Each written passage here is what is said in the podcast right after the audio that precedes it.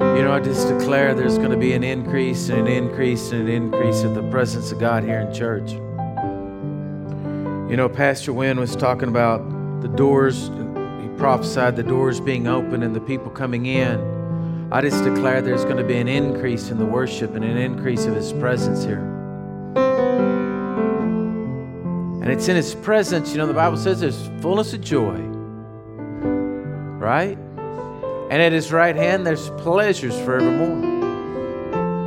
Well, then, I always declared that this place is a water hole, right? People could come here and freely drink of the Spirit of God and receive everything they needed whether they want to drink a whole bunch or a little bit, right?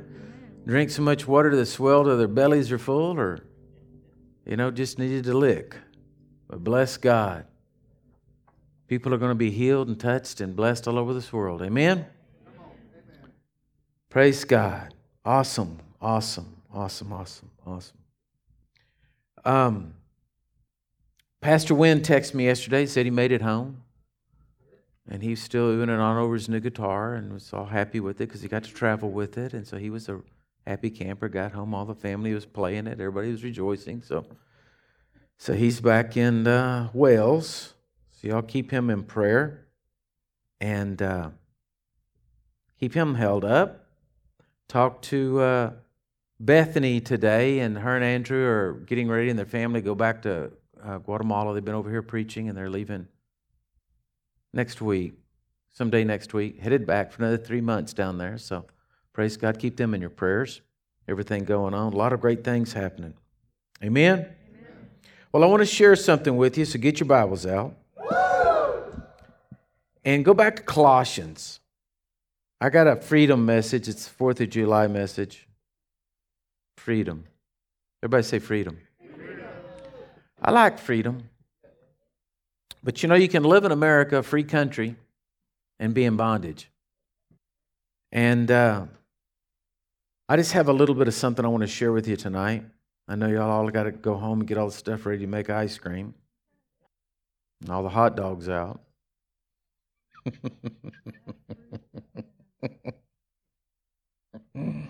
Shaved ice slushies. Is that what it's going to be?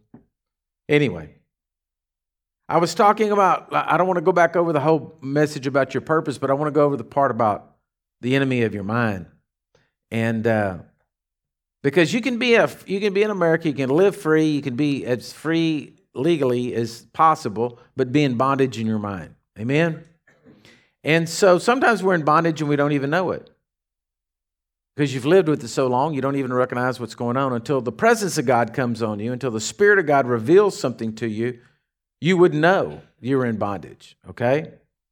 Um, you know, that, that is true with anything. You know, if your mother cooked a bad cake or made cookies that really tasted bad, and you just ate them, after a while, you just think that's the way all cookies taste because that's the only cookie you ever ate, right?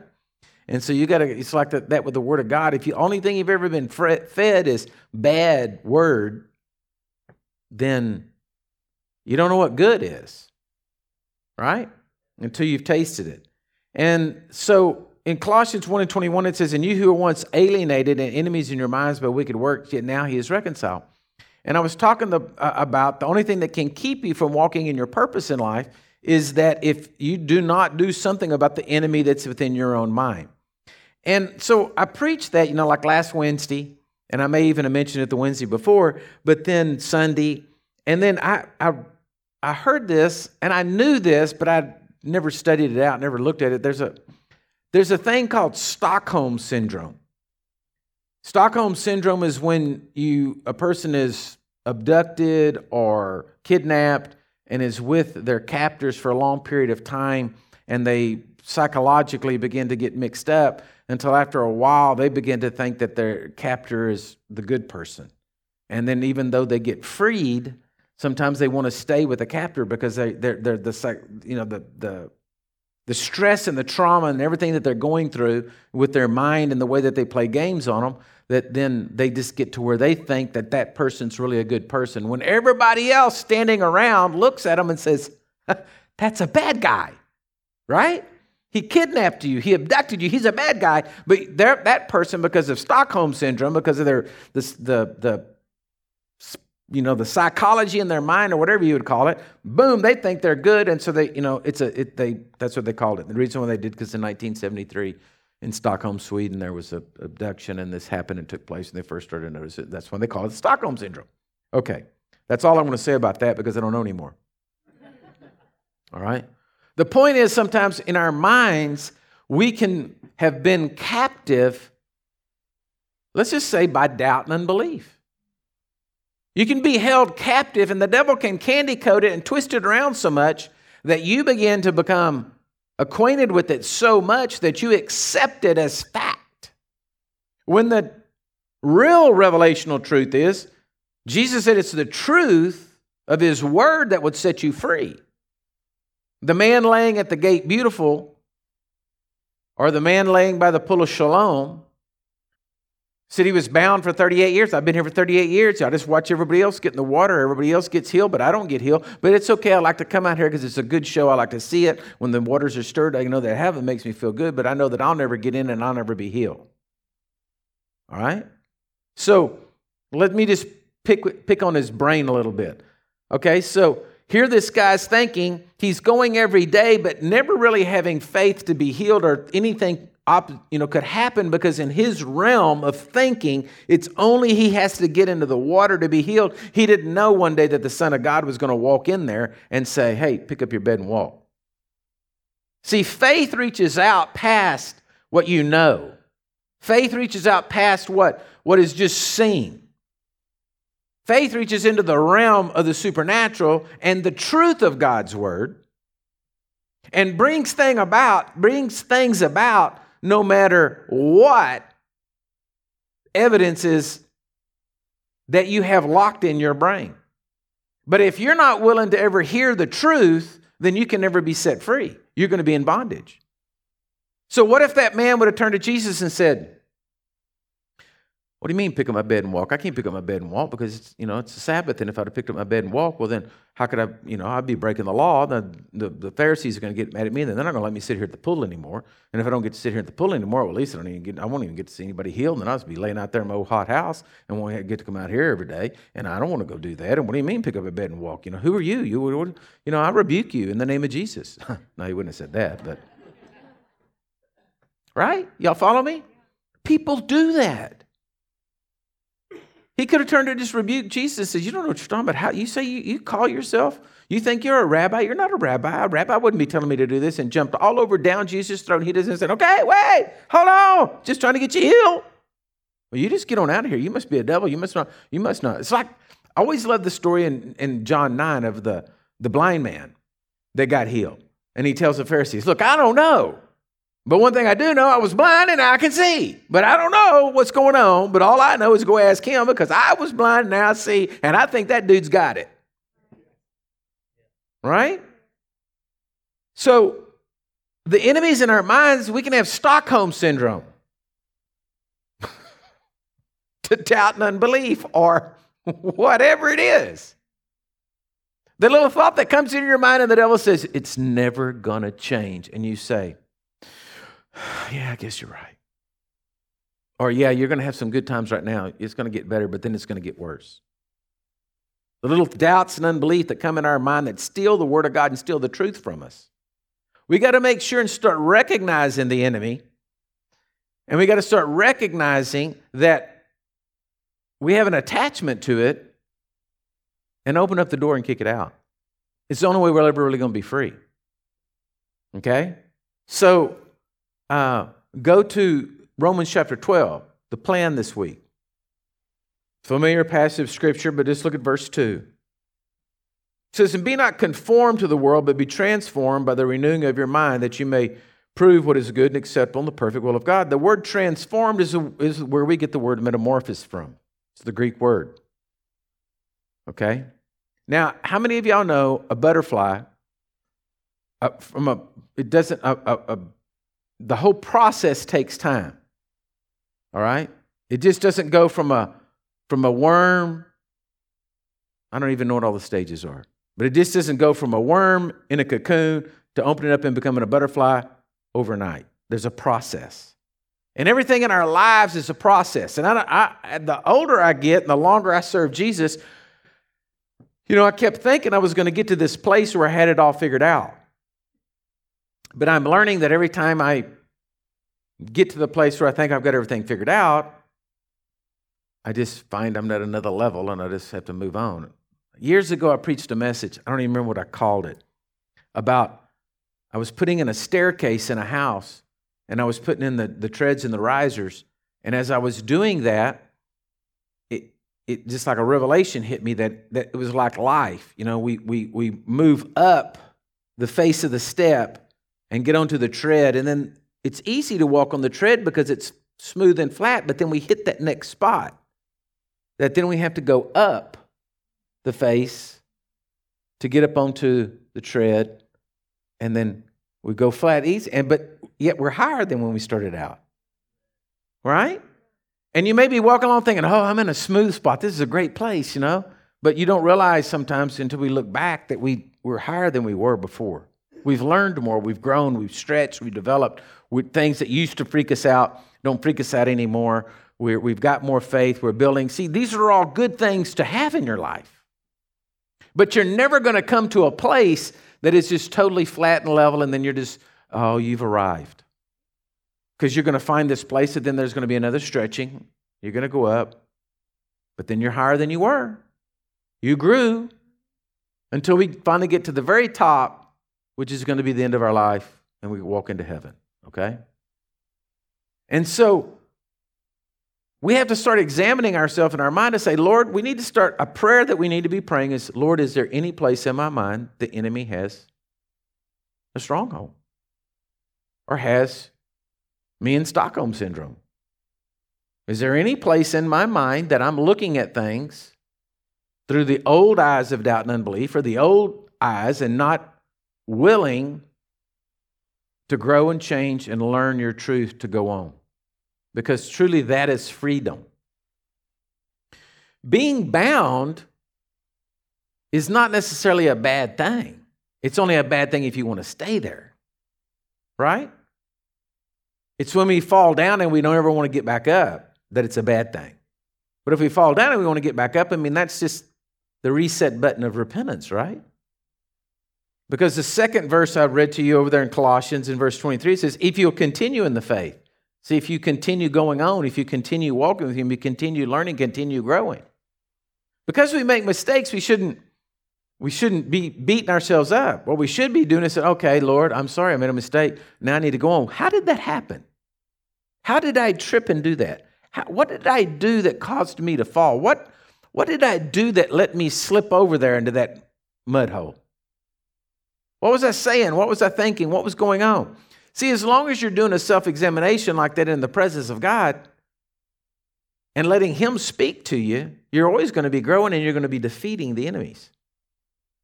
Now, if you say, Well, Lord, what, what did I do wrong? And He says, Well, you're a stupid idiot. You've always been an idiot. Well, I want to tell you something. You're listening to the wrong voice because there's no condemnation in Christ Jesus. So what's happened is the devil's tuned in trying to make himself out like he's God with the big G when he's the little g and you've let yourself get under. Whenever I, whenever any anything comes to me and it's condemning, I know it's not God. Right? It may have come. It all came from the devil, but I'm saying I may have brought it up myself. I may be self-condemning, or it may be totally 100% demonic, but it is not God. That's one thing for sure. And if you stay in that, condemning mode, well, then you, you, that's the enemy in your mind. That has to be that has to be dealt with. Y'all with me? That's the enemy in your mind you've got to look at. And all of us in this room tonight, there's no sense acting like you, you don't have an enemy in your mind. You're due. All of us do. All of us do. They're there. All right? And it's our job to find out what it is. And you may not find it out until you get squeezed right? Till just this normal world throws you a curveball and then you find out what's on the inside of you, right? But that's okay. We grow, we keep going up, onward and upward, right? Okay. So the the transformation doesn't come instantaneously, it comes over a period of time. Right? Which is a good thing. Because usually, if God just jerked you out and just put you somewhere else, well, then you usually don't know how to act. It takes a time to get you through all that. Right? Okay. so you need to go through and you need to do some evaluation if you really want to be free. You've got to look at yourself and you got to ask yourself, okay, what's going on? And you say, well, I don't want to because every time I do, I just get all down in the dumps because I'm so stupid. I make so many mistakes. Hello? It just got revealed to you. You're self condemning. That's the enemy of your mind. Start with it. So how are you gonna how are you gonna solve this? Well, let me just tell you a real easy way to do it. John 8:32 says, "And the truth's to set you free." Right? Well, how do you get the truth in you? Well, in today's technology, it's really pretty simple. All right? You can get on your phone and you go to the App Store and you download the Strong's Concordance in your phone. Okay? And you will go up there to the, where it says search and you put condemnation in there, or fear, or doubt, or anything like that. And you search it. And it's going to put up every scripture in the Bible that that word's used. And then you're going to go through them. You're going to look at them. You're going to do you a good old fashioned word search. Now, you know, there's so much of technology that is bad, but there's so much that's good. I remember my family for the whole the whole time when I was first got saved and was always ministering and preaching that I never went anywhere on Saturday night. I, I just never went anywhere. They were having a family deal or whatever. I never went anywhere on Saturday night because I was home studying. One of those days, I had literally had to get the Strong's Exhaustive Concordance out, you know, this thick book. I had to get the the, the Septuagint out and get it out there. Then I had to get my Hebrew Greek out, and I had to get I had these five, six, seven books all scattered out all over the place, going through, studying, looking at the words, and all the words, getting in front of them. So it took me hours.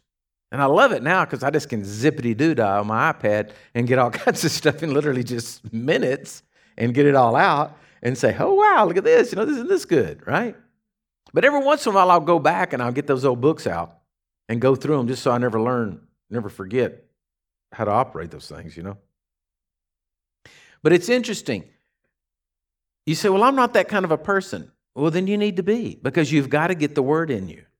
You know what I'm saying? There's all kinds of reference, so there's all kinds of things out here. When you get, when the, the Holy Spirit reveals to you what it is, the greatest thing you can do is go find every scripture in the Bible that talks about that. So you can get the truth of that down on the inside of you. Start going over every verse until you get down to the one that jumps off the page to you and says, Look at what that says. I didn't know it said that. Or I didn't have the revelation that it said that. Or look how good this is. And then you're free. And whom the Son sets free is free indeed. And so, man, then you've got that one defeated. I preached another message, uh, and, I, and this is one I think we all should do you know, like like you have big game hunters, you know, they have trophy rooms. I literally think we ought to have trophy rooms. Trophy rooms are things you've defeated in life, right?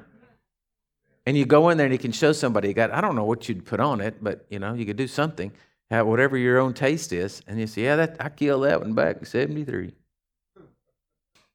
What, what is that? Uh, doubt and unbelief. Had doubt and unbelief in my mind. Study the scripture, find out. That's the scripture. Mean, that's what you could do. You could put the scripture that sets you free under the little trophy or whatever, you know, like that. And you've got it sitting up there. Little plaque hanging up on the wall, you know. Go in there and show everybody your trophy room. Yeah, that's right. All the things you defeated. Amen? Amen. So, so take this message because I really feel like there's something really powerful. I feel like there's even more here than, than what I'm doing tonight and all these whole things. Take these scriptures, keep praying about your purpose, keep praying about how God, how, how you're being limited from being the best that you can be. Amen? And keep asking God to reveal this to you and show this to you. And I know He's just going to keep bringing more and more and more and more and more open and available to you in Revelation. And then that truly, folks, is freedom. Amen? So, go metamorphosize. Is that a word? It didn't, it should be. Is now, I said it. Praise God. Hello, this is Robert Richarz, and you're listening to The Waterhole, our weekly broadcast, which is now available on iTunes and all major podcast platforms. You can also watch the weekly video broadcast on our YouTube channel. Links in the description. I pray this has been a blessing to you, and if you've enjoyed this message, please share this with a friend. God bless you, and remember, no matter where you are and what you've done, Jesus loves you.